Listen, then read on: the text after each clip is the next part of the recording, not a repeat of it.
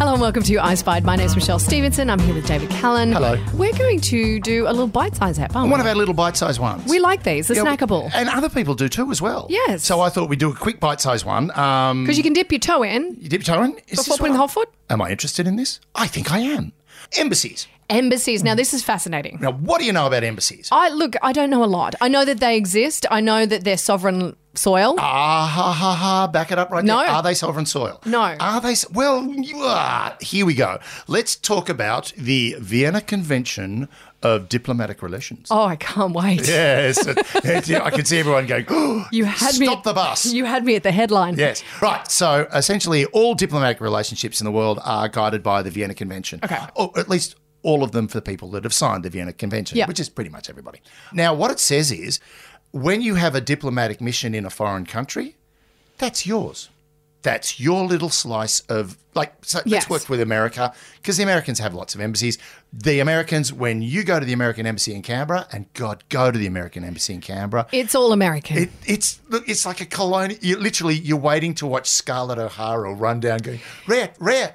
Now, rat. now I want to know because you know it was it was on the episode of The Simpsons. Do the toilets go down the opposite direction? Yes, they do. No, they don't. But they do have that weird thing of Yeah. filling up halfway, like American toilets. Oh. do. you know how ours sort of fill to the bottom, Yeah. or like European toilets, which say like they don't fill up. You, you it sits on a pan and then gets washed away. Okay, I don't, like we, why Yeah. are we talking? We about don't, yeah, I don't know. Okay, well, you whatever. brought it up. it? No, I know, but like I asked a simple question, did not need details. Their plumbing is very much similar to their Okay, own great. plumbing, simply because they bring all of their own stuff in. okay, Because it's their territory. Yep. Right. So their laws apply in so far as there's things like diplomatic immunity.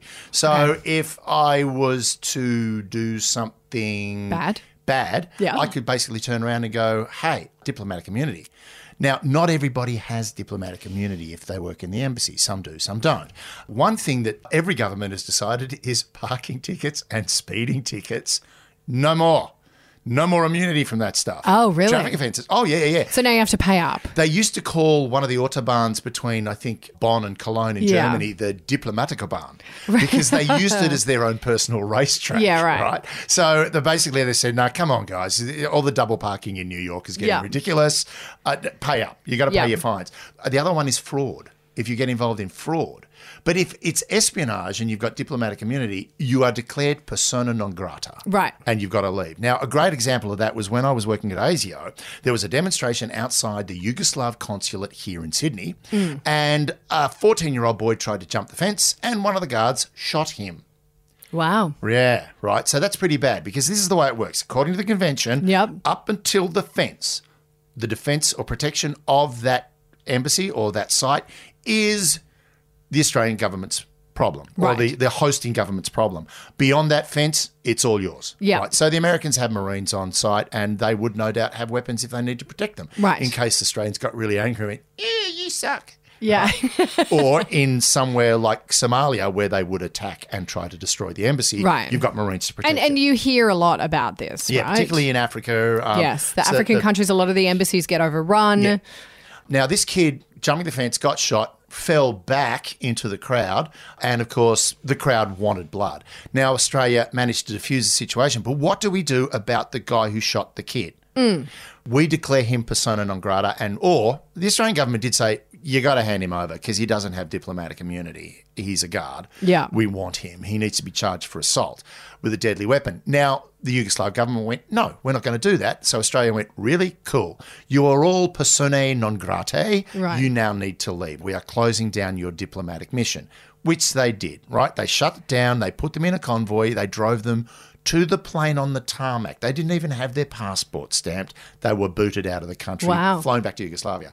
Uh, Yugoslavia, of course, in retaliation, declared two or three of our diplomats in Belgrade persona non grata and sent them home. Yeah. Persona non grata is a pretty bad thing to get as a diplomat, by the way, because suddenly people go, well, why were you persona non grata? Yes. And not him. So it marks you But uh, through- I mean, in some states, you could say uh, it was payback. Exactly. Yeah. Right. So you could go, oh, it's payback for whatever. Don't worry about it. I'm not an intelligence officer. Right. Now, the flip of that is, even though you do have this, it's sort of sovereign little nation that is yours. Yeah.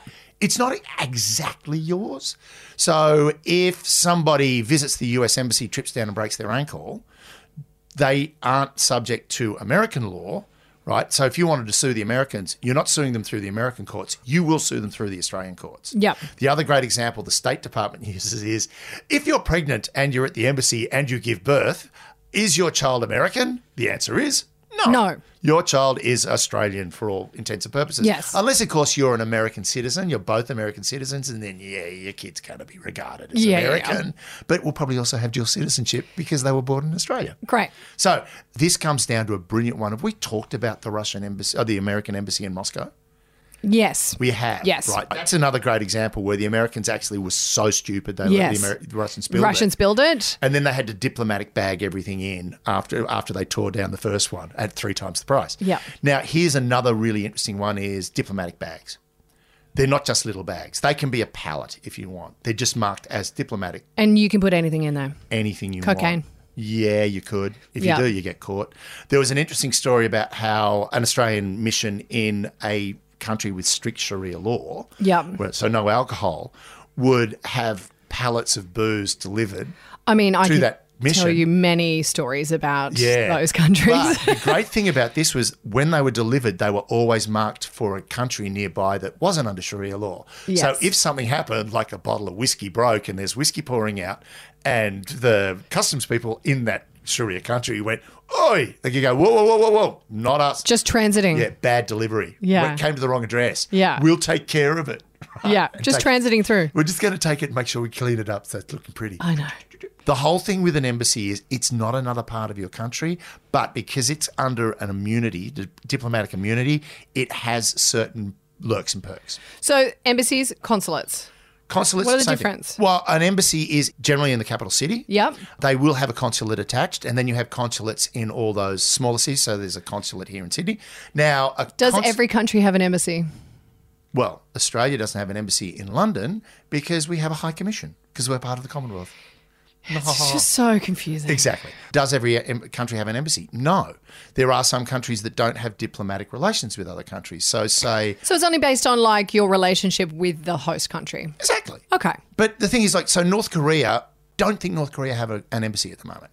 Though they might. Uh, yeah, It swings and roundabouts. Sometimes they do, sometimes they don't. Yeah. But if North Korea want to do any diplomatic work with Australia, they'll go through a proxy. So they Yeah. might turn around to, say, China and go, Can you talk to them about this, please? and China go, God, you're so annoying. You're the most annoying little brother on the planet.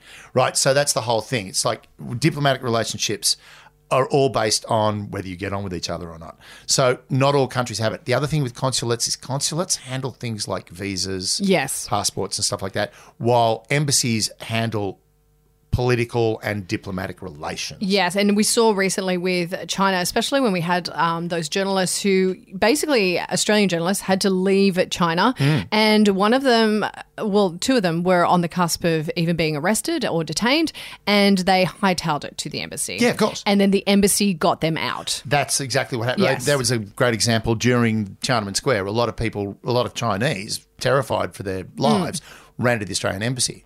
And in fact, I spoke to somebody who was in the embassy at the time and said the thing that was overwhelming about it was the smell of cooking. Because they would have started, like, they were dragging in 45 gallon drums Yeah. and turning them into fires, and just the wok started going as they fed themselves all this Chinese food. Yeah, right. Uh, they just, you know, and he said it was great. You just walk out into the lawn and there was dinner. it was fantastic. You didn't have to leave the embassy. at Set all. up a market. So yeah, uh, Yeah. and so someone like Julian Assange, Yeah. he got to hide in the Ecuador embassy because they turned around and went, no, it's Not just hide. He set up camp there for like he lived in a toilet for years.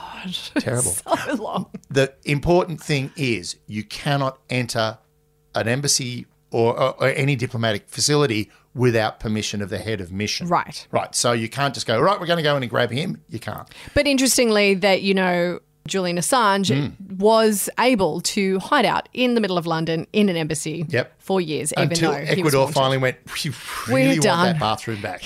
We really We're do. so done with you." Sorry, dude. it's like you live in a bathroom and yet you don't bathe. What's the story? Yeah, yeah, yeah.